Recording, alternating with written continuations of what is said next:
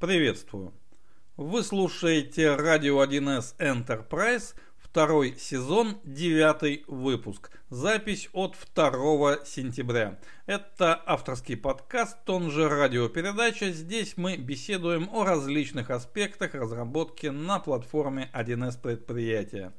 Рассказываем просто о сложном и смело идем туда, куда пока еще не заглядывали. Меня зовут Никита Зайцев.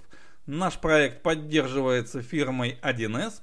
Профессиональное и, конечно же, разностороннее развитие специалистов нашего с вами сообщества разработчиков для вендора традиционно входит в число первых приоритетов. Прежде всего, мы поздравим наших слушателей, ну и себя самих, с Днем Знаний. У нас у всех есть весьма веские основания считать этот день одним из наших общих профессиональных праздников.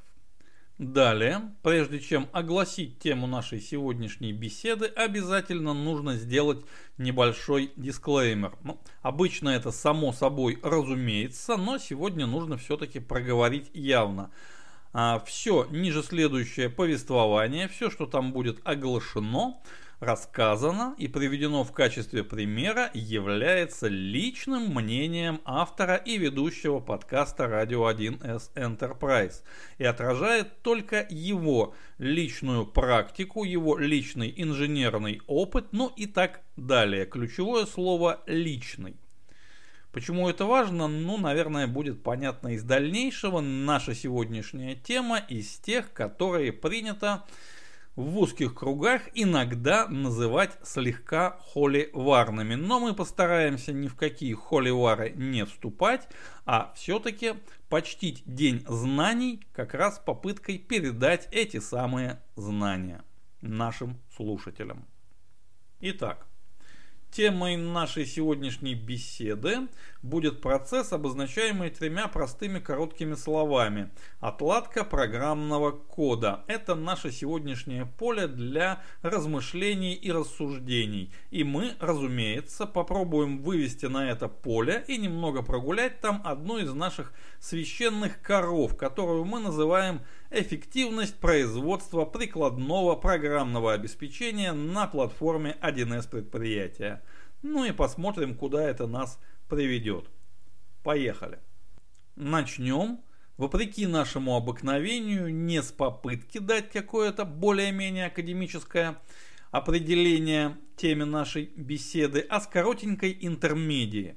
Представим, что на ежедневном стендапе, и вот тут мы открываем скобку и интересуемся у слушателей, а ваша команда разработки проводит ежедневные стендапы? Возможно, об этом стоит поговорить отдельно. Скобку закрыть.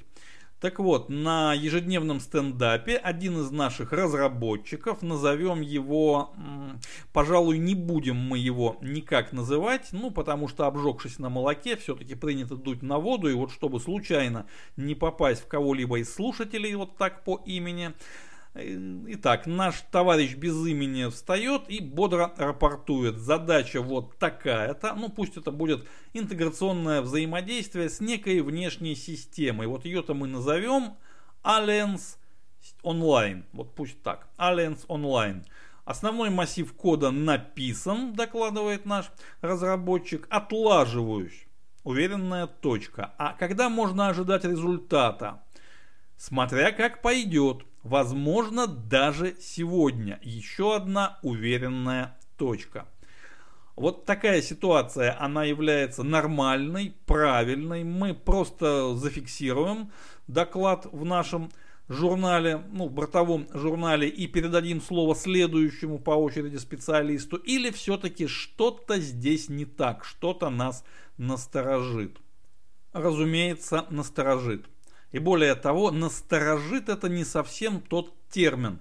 Для руководителя рабочей группы разработчиков, в просторечии именуемого тимлидом, вот такой коротенький диалог сродни ночному кошмару. Такой вот короткий кошмарный сон в теплую осеннюю ночь. А почему так? Давайте попробуем разобраться, что же не так в этой интермедии. Ключевых факторов здесь 3. Первый скрывается за кейвордом «отлаживаюсь». Что это означает?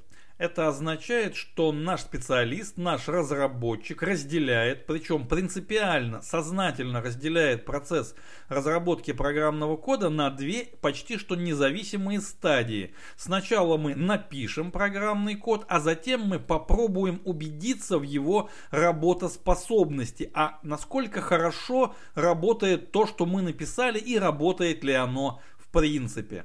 Здесь явная проблема. Проблема в методиках разработки, точнее в тех методиках разработки, которые явно не используются. И можно говорить о том, что разработка ведется не технологично, а нетехнологичность ведет, разумеется, к неуправляемости разработки уже на самом нижнем ее уровне. То есть мы имеем дело с неуправляемым программным кодом. Второй фактор кодируется замечательным кейвордом «смотря как пойдет». Это означает, что наш специалист по разработке не в силах предсказать сколь-нибудь приемлемый показатель трудозатрат, то есть сколько же рабочего времени потребуется для того, чтобы убедиться в том, что написанный программный код является работоспособным, а если он таковым не является, то сколько же времени потребуется на его корректировку, доработку, доделку и так далее. Это неудивительно. Неуправляемость, разумеется, порождает непредсказуемость. Ну и можно по этим двум признакам, опираясь на многолетний, чего уж там, инженерный опыт, даже не предсказать, а утверждать, что написанный таким образом программный код, скорее всего, является либо композитным, либо переусложненным, либо сверхвариативным, либо все это вместе, либо же даже в процессе разработки был изобретен какой-то новый, особо затейливый антипаттерн программирования. Это, к сожалению, бывает. Ну и третий ключевой фактор, как неизбежное слагаемое двух первых, его, наверное, тоже лучше будет представить как небольшую интермедию. На одном из очередных ежедневных стендапов наш безымянный специалист ничуть не менее бодрым голосом отрапортует о том, что с задачей дела у него идут вполне хорошо, но возникли некоторые технические трудности, и кое-что потребуется переделать и проверить, отладить заново. Времени много это не займет, день-два, ну, может быть, немножечко больше. Знакомая картина, правда? Все мы знаем, что задача может находиться в состоянии 95% готовности неограниченно длительное время. Как сказал бы математик, задача асимптотически приближается к успешному завершению. А вот рентабельность нашей деятельности по разработке программного обеспечения в такой ситуации приближается к нулю. Причем ни разу уже не асимптотически, а вполне себе буквально. И может вполне за этот ноль зайти и уехать куда-то в глубоко отрицательные величины. Тому персонажу из нашей команды, который выполняет роль тимлида, приходится ведь держать в голове не только технические и технологические аспекты нашей деятельности, но и экономические в том числе. И вот мы видим вот такую не очень радостную картину. Ну что же. Мы обрисовали проблему, и весьма серьезную проблему, и даже нагнали немножечко жути. И теперь самое время перейти к поискам решения этой проблемы. Вот как нам сделать так, как бы нам организовать процесс разработки, как нам повлиять на наших специалистов, какой пример, ну, разумеется, личный, им дать, чтобы описанная ситуация, чтобы вот эти все страшненькие интермедии так бы и оставались где-то в области ночных кошмаров и никак не проявлялись в нашей с вами реальности. Ответ и решение мы будем искать, разумеется, на всех трех уровнях управления, ну в данном случае управления разработкой, а это уровни стратегический, оперативный и тактический. Выражаясь инженерным языком, нам потребуется рассмотреть проблему на уровне концепции, на уровне теории и на практических примерах. Попробуем. Самое простое – это концепция. тот редкий случай, когда решение проблемы содержится прямо в ее формулировке, то есть не какая-то подсказка, а именно дословно, как решить проблему. Что же нам требуется? Нам требуется, чтобы стадия отладки прошла идеально. Решение. Стадия отладки и должна пройти идеально, то есть умозрительно, то есть в нашем воображении. Не требуется выделять никакой отдельной стадии. Отладка как самостоятельная часть, самостоятельный элемент жизненного цикла программного кода не имеет права на существование. Принять решение о том, является ли код работоспособным, мы должны уже на стадии его написания. Если код написан, если его написание завершено, значит он работоспособен и может содержать только опечатки, либо какие-то затейливые, неочевидные ошибки, по большей частью связанные с сложностью и непредсказуемостью наборов исходных данных, но никак не с внутренней логикой. Вот так вот просто. Перефразируя одного из великолепных русских классиков, завершив написание программного кода, необходимо, разумеется, выполнить его отладку. Для этого нужно взять паузу, перечитать написанный программный код и отладить его. Но отладку нужно выполнить одним махом в своем воображении, то есть не запуская отладчик. А затем, выдержав еще небольшую паузу для уверенности, приступать непосредственно к этапу, к стадии альфа-тестирования написанного программного кода. Вот так это работает. Каким же именно образом мы сможем добиться описанного и воистину прекрасного эффекта? Разумеется, концепция, она же стратегия, на подобные вопросы ни в коем случае нам не ответит. На стратегическом уровне мы только определяем цели. Для того, чтобы найти подходы к цели, мы уже задействуем следующий, оперативный уровень, он же теория.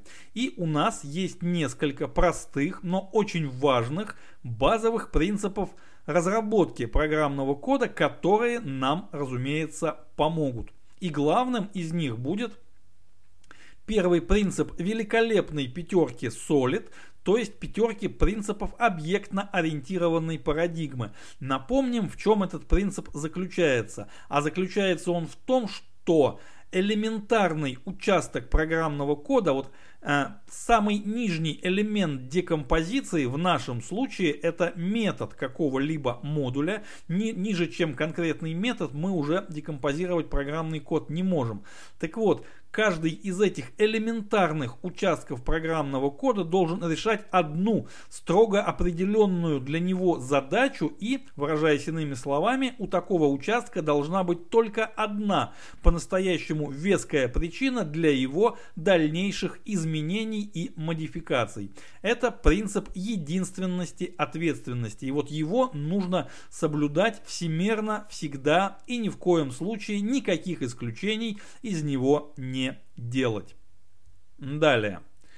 Один из крайне важных для нас принципов разработки сформулировал, правда, я не уверен, что действительно первым это сформулировал Фредерик Брукс, но мне эта формулировка попалась в его замечательной книге «Мифический человек месяц», и для меня он ее автор. Так вот, эта формулировка гласит: примерно половину рабочего времени программист работает с электронно-вычислительной машиной и программным кодом, а другую половину он работает с листом бумаги и карандашом.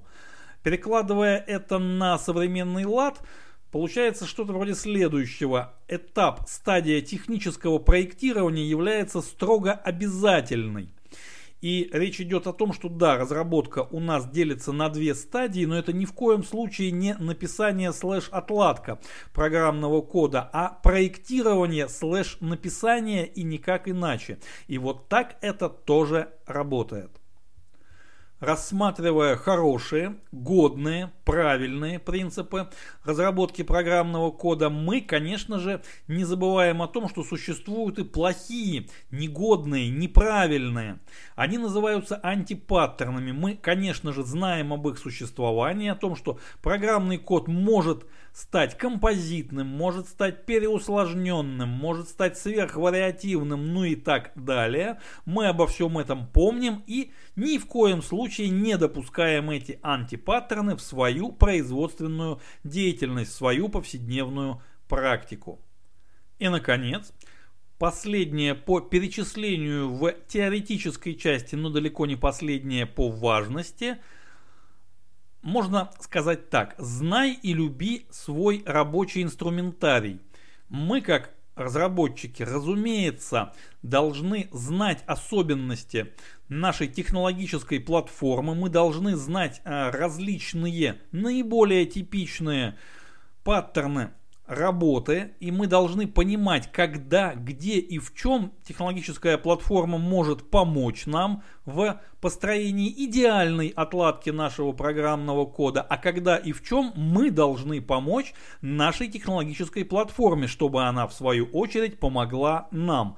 Вот за этой сложной такой как бы громоздкой формулировкой скрывается на самом деле очень простая вещь. Необходимо предугадывать, предсказывать, а любое предсказание базируется, разумеется, на опыте. Так вот, необходимо предсказывать те ситуации, когда нам может потребоваться какие-то отладочные манипуляции произвести. И если мы заранее об этом думаем, то мы, во-первых, и программный код пишем соответственно, чтобы отладочные манипуляции вызывали у нас наименьшие затруднения и проходили с минимальными трудозатратами.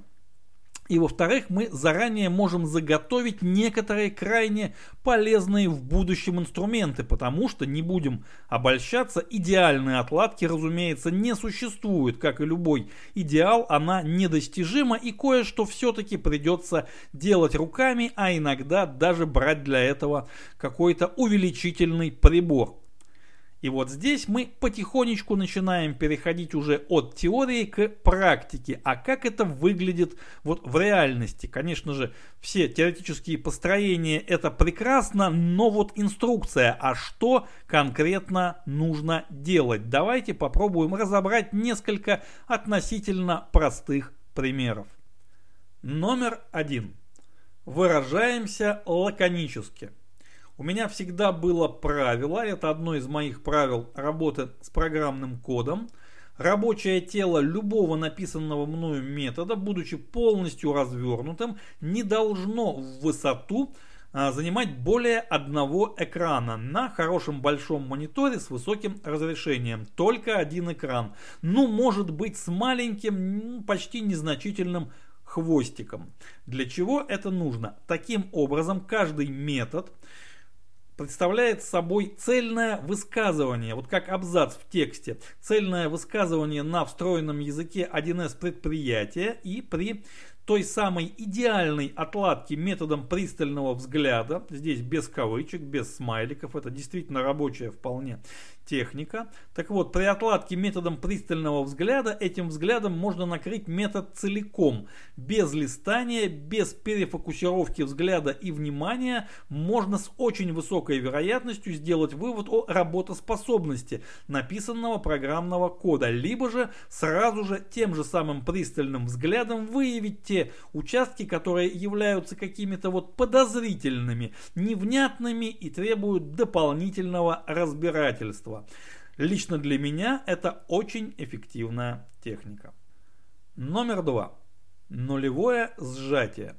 При написании сложного, нетривиального программного кода часто возникает искушение, и возникает оно обычно у опытных специалистов, мастерски владеющих синтаксисом и логикой встроенного языка, возникает искушение упаковать в 1-2 строчки максимальный объем функциональности, максимальный объем физических смыслов, то есть написать то, что системные администраторы называют адским однострочником, когда одна строка программного кода настолько сжата и настолько вот она как бы эффективно, что если ее представить в более привычном простом виде, это будет уже не одна строка, а 10-12. Да, сделать это можно, более того, технически ничего сложного в этом нет, но так делать ни в коем случае не следует, потому что подобная техника в корне ломает нам всю нашу парадигму идеальной отладки. Если при чтении программного кода нам необходимо постоянно останавливаться и прилагать немаленькое интеллектуальное усилие для того, чтобы мысленно распаковать, разложить, разобрать вот эту адскую однострочную конструкцию, скомпилировать ее тоже мысленно и только потом двигаться дальше, это делает процесс работы с кодом, ну, самое меньшее неэффективным.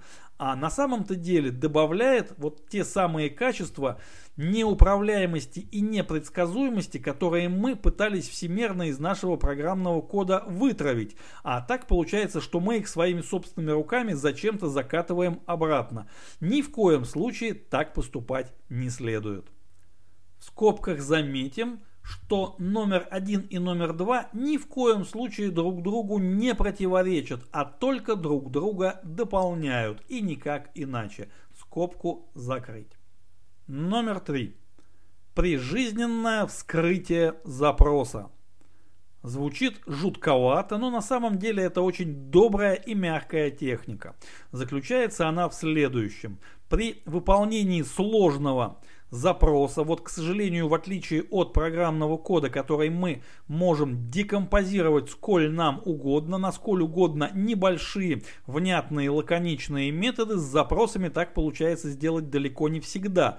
И нужно быть готовым к ситуации, когда запрос — это несколько сотен, ну хорошо, если не тысяч, бывает и такое, строчек кода на языке запросов.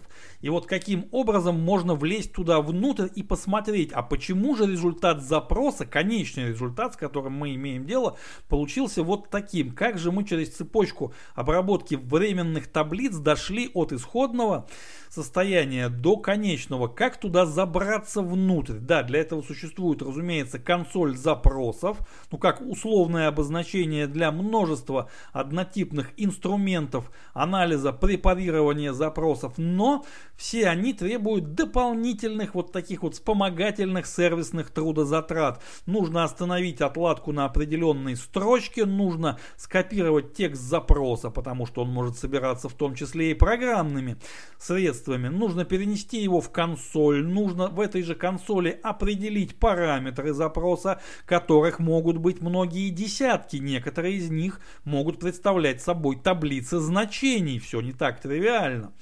И только после этого можно пытаться выполнить запрос и смотреть, что же происходит внутри, то есть как-то его дополнять и глядеть, что попало в ту или иную временную таблицу, сопоставлять одно с другим, ну, в общем, всячески пытаться найти ошибку, найти нашу небрежность, либо же какую-то нестыковку между элементами, фрагментами запроса. Но это долго, это очень долго. Как здесь можно сэкономить время, сэкономить трудозатраты? Лично я использовал очень простую технику. Во-первых, в конфигурацию добавлялся глобальный, ну это для простоты вызова методов, глобальный модуль с несколькими полезными методами из класса отладочный инструмент. Один из таких методов отвечал за выполнение произвольного запроса с произвольными параметрами и возможностью подключения к этому запросу менеджера временных таблиц. Ну и во-вторых, те запросы, для которых потенциально сложные запросы, для которых могла потребоваться вот такая техника прижизненного вскрытия прямо в процессе отладки, к этим запросам тоже подключался менеджер временных таблиц. Соответственно, в нужном месте программного кода можно было поставить точку остановки, и после того, как запрос уже выполнен и все временные таблицы содержатся в менеджере, можно было прямо вот открыть табло отладчика и прямо там написать, прямо руками, прямо вот по ходу дела, как мы пишем имя переменной либо какое-то выражение, можно было написать вот имя этой глобальной функции и написать там простенький запрос туда внутрь и посмотреть, а что же у меня внутри, что в каждой временной таблице, как-то их соединить, как-то по условию, как-то еще, то есть полная свобода действий. Ну, звучит, может быть, несколько сложно, и проще это, конечно, будет показать примером программного кода, который я постараюсь опубликовать в нашем одноименном телеграм-канале как дополнение к выпуску. Еще раз откроем скобки, чтобы заметить, вот такого рода отладочные инструменты и отладочные техники — это прекрасное место для тех самых адских однострочников, которых не должно быть в промышленном, в релизном программном коде. Отладка для них — это вот самое родное, там они должны как раз быть. Номер 4. Абстрагирование веб-сервисов. Этот момент, если мне не изменяет память, мы уже разбирали в одном из предыдущих выпусков, но совершенно ничто не помешает нам повторить его основное положение, а именно, если мы разрабатываем веб или HTTP сервис, в модуле соответствующего объекта метаданных должны располагаться только технические заголовки методов этого веб или HTTP сервиса, а вот их рабочее тело должно быть описано в методах, в экспортных методах соответствующего, возможно, даже одноименного общего модуля. Это нужно для того, чтобы иметь возможность в любой момент эмулировать вызов любого из методов с любым набором параметров обычным процедурным кодом на встроенном языке, обработкой или как-то иначе, и не требовать специальной какой-то отладочной инфраструктуры. То есть наш веб-сервис не должен нигде публиковаться, нам не нужно пытаться заходить на него снаружи и так далее. Просто запускаем обработку и нажимаем кнопку. Никаких дополнительных инфраструктурных слоев нам при этом не требуется. Номер 5. Малая лоскутная автоматизация.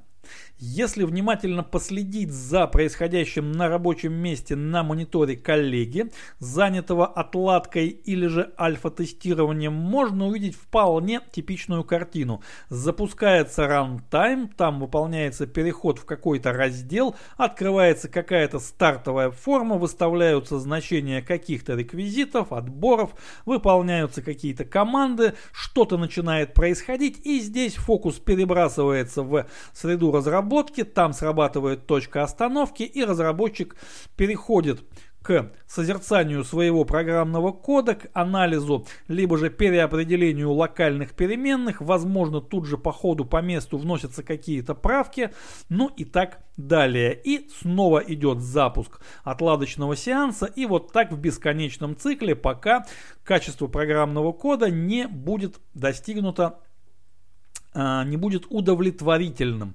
удовлетворяющим разработчика. Но ничто ведь не мешает все эти операции, которые выполняются в общем случае руками, ничто не мешает описать их простым и даже примитивным. Вот здесь примитивности бояться ни в коем случае не следует. Примитивным программным кодом этот код записать в маленькое персональное отладочное расширение и подключить его таким образом, чтобы при запуске отладочного сеанса все необходимые манипуляции с командами, формами, реквизитами, отборами и так далее выполнялись автоматически, а разработчик смог сконцентрировать свое внимание только на управлении программным кодом. И здесь дело даже не только и не столько в экономии трудозатрат, хотя и они, конечно же, имеют место. Это только кажется, что вот раза два мы запустим и сразу же найдем ошибку. Очень часто бывает строго наоборот. Раза два превращается в раз 200. Но дело здесь не в экономии. Дело в том, что постоянное, рутинное, ручное выполнение абсолютно однообразных операций оказывает на сознание разработчика очень негативное и даже отупляющее действие. Между тем, как для анализа программного кода и вдумчивого управления этим кодом сознание разработчика должно быть ясным и острым. Затуплять его ни в коем случае не стоит. Поэтому нужно не полениться, не пожалеть времени и маленькое такое лоскутное свое отладочное расширение все-таки реализовать. И, разумеется, в дальнейшем его не выбрасывать, а положить куда-нибудь в архив. Вполне может случиться, что при разборе каких-то проблем уже на этапе бета-тестирования или даже опытной эксплуатации нужда в этом расширении снова появится. Номер 6. Квазиотладка через логирование. Вот что делать в ситуации, когда нам все-таки нужно очень внимательно и вдумчиво пройтись отладчиком по нашему программному коду, а, собственно, отладчик на стороне сервера нам недоступен. Это, к сожалению, бывает сплошь и рядом. Ну и даже не к сожалению, а таков правильный паттерн развертывания серверной части кластера серверов 1С предприятия. В продуктивной зоне режим отладчика должен быть выключен. Почему? Ну, потому что включение режима отладки дает очень существенное, вплоть, наверное, до процентов 20-25 замедление исполнения процедурного кода. То есть общая интегральная производительность здесь, конечно, ни при чем, и апдексом это замерять не имеет никакого смысла, но вот выполнение процедурного кода будет существенно медленнее. Для высоконагруженных информационных систем это может оказаться критически важным, поэтому никакой отладки в продуктиве быть не может. Тем не менее, в продуктиве возникает ситуация, где отладчик нам нужен, иначе мы не можем понять, а что же собственно происходит, что не так с нашим программным кодом, что же нам делать. Первое и главное. Если наш программный код был написан в соответствии с теми принципами, о которых мы упомянули в теоретической части нашего повествования, то он, безусловно, поддается первичной отладке методом пристального взгляда. То есть просто посмотрев на наш программный код, вдумчиво посмотрев, мы уже можем определить, в каких именно местах, на каких именно строчках нам необходимо установить точки остановки и посмотреть, что же внутри, то есть посмотреть дампы некоторых локальных переменных. И все бы прекрасно, но вот этого мы сделать как раз и не можем, потому что отладчик отсутствует. Но здесь нам на помощь приходит второе, а именно, ничто не мешает нам сделать маленькое локальное отладочное расширение. Вообще, заметим, еще раз в скобках, нет никаких препятствий к тому, чтобы максимально полно задействовать механику расширений в целях не расширения функциональности прикладного решения, а именно в целях получения технологического профита при разработке и отладке. Это очень действенная механика, и она очень хорошо помогает разработчику. Скобки закрыть. Так вот, никто не мешает нам написать такое маленькое расширение, расширить соответствующий метод соответствующего объекта, соответствующего модуля и к необходимым строчкам дописать какое-то логирование, максимально простое, даже, повторюсь, примитивное. Примитивный адский однострочник, который пакует значение необходимой нам локальной переменной. Например, здесь не нужно ничего изобретать. Есть замечательная внутренняя строковая сериализация платформенная, которая позволяет любой практически объект, любую локальную переменную превратить в некую технологическую, такую техногенную строку. Записать ее в какой-то файл, а затем из этого файла прочитать и обратным методом преобразовать снова в какую-то структуру данных, весьма сложную и развесистую. Это прекрасно работает. Вот никто не мешает нам написать такое расширение, расставить там эти условные точки останова, включить расширение, подключить его к нашей информационной базе, пройти весь нужный нам сценарий, а затем, взяв сформированные логи, посмотреть на них и, возможно, где-то уже на тестовом стенде, где отладчик доступен, открыть наш этот файл, распаковать дампы, посмотреть, что же было внутри и сделать соответствующие выводы. Речь, разумеется, не идет о том, чтобы править, экспериментировать что-то вот на живую нитку в производственной продуктивной базе. Никакие эксперименты там недопустимы, как и недопустим режим отладки. Об этом нам гласят правильные паттерны эксплуатации. Но вот диагностика, но вот снятие телеметрии, запись каких-то логов, дампов и так далее вполне имеет место быть, и нужно этими инструментами уметь пользоваться, не стесняться ими пользоваться и уметь делать это эффективно. Ну и наконец, 7. Измеряй и властвуй. Существуют ли какие-либо методики, позволяющие оценить, а насколько эффективно разработчик применяет вот описанные нами выше, либо же какие-то другие, какие-то свои техники оптимизации своих трудозатрат, техники оптимизации работы с программным кодом, насколько его отладка близка к идеальной. Ну, разумеется, такие техники есть, и здесь мы опишем, наверное, самую простую, но простота здесь вовсе не синоним примитивности. Вот здесь ни в коем случае. Итак, нам необходимо будет четко разделить работу над программным кодом на две стадии. Это написание программного кода и проверка программного кода. Заметим, не отладка, а проверка. Можно назвать это альфа-тестированием, когда мы проверяем основной поток событий, то есть все те функции, все те возможности, которые входят в штатное поведение нашей системы, в штатную работу нашего пользователя. Здесь мы не рассматриваем какие-то вот нештатные, нестандартные, затейливые способы разрушить нашу разработку, которые к ней будет применять тестировщик. Задача разработчика все-таки другая. Проверить, что все работает как надо. Итак, мы делим работу над программным кодом на две эти стадии, и для каждой стадии мы замеряем, честно замеряем, ну не секундомером, конечно, но хотя бы в пределах часа мы замеряем трудозатраты. Вот столько-то на написание и разработку, вот столько-то на проверку и исправление очевидных ошибок. Мы получаем два численных показателя. Их соотношение уже о многом нам говорит. Если это соотношение будет больше, чем 9:1, значит, нам еще есть куда стремиться. Значит, у нас есть еще резерв на оптимизацию нашего личного производственного процесса. А если это соотношение близко к 50:50, то ситуацию можно описать старым, не особо добрым русским словом «караул». Разумеется, здесь все должно быть гораздо более строгим. Никакого 50:50, 8:2 это уже много. 9:1, ну, будем считать приемлемым. Но это первая часть. И еще один показатель мы можем вычислить. Его можно вычислять количественно, его можно вычислять качественно. Это объем и серьезность доработок, правок, поправок к программному коду, который был выполнен после того, как работа перешла из стадии разработки в стадию проверки. Это можно сделать самым банальным образом, сохранив дамп нашей разработки, конфигурации, расширения любого объекта разработки. Было вот так мы его сдали на наше внутреннее тестирование.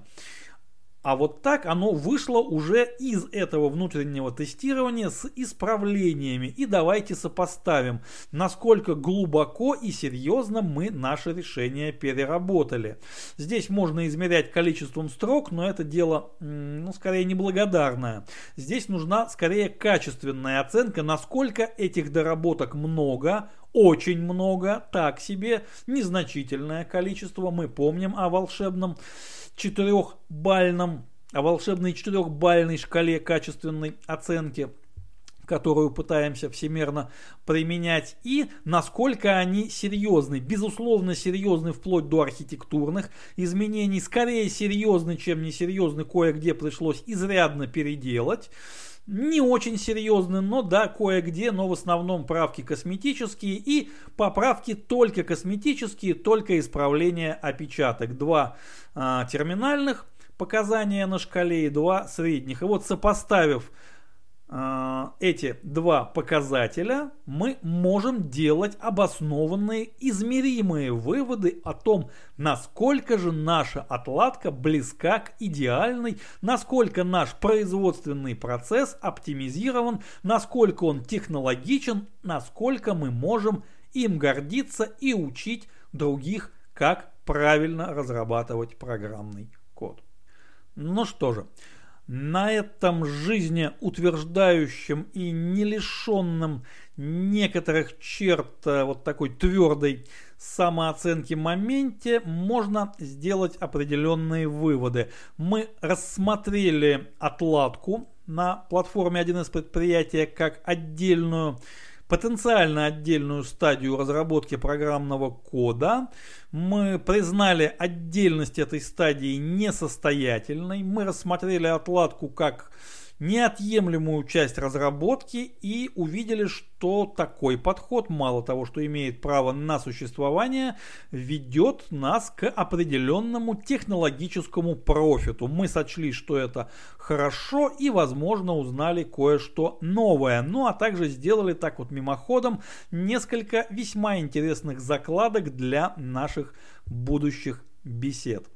На этом наша радиопередача завершается. Следующий выпуск, как обычно, в следующий четверг по расписанию. Не забываем про существование нашего одноименного телеграм-канала. Там бывает интересно. Адрес для личных писем, комментариев, вопросов и так далее: nikita.wild@gmail.com. И, друзья мои, огромное спасибо за ваше внимание. Glück auf, meine Freunde!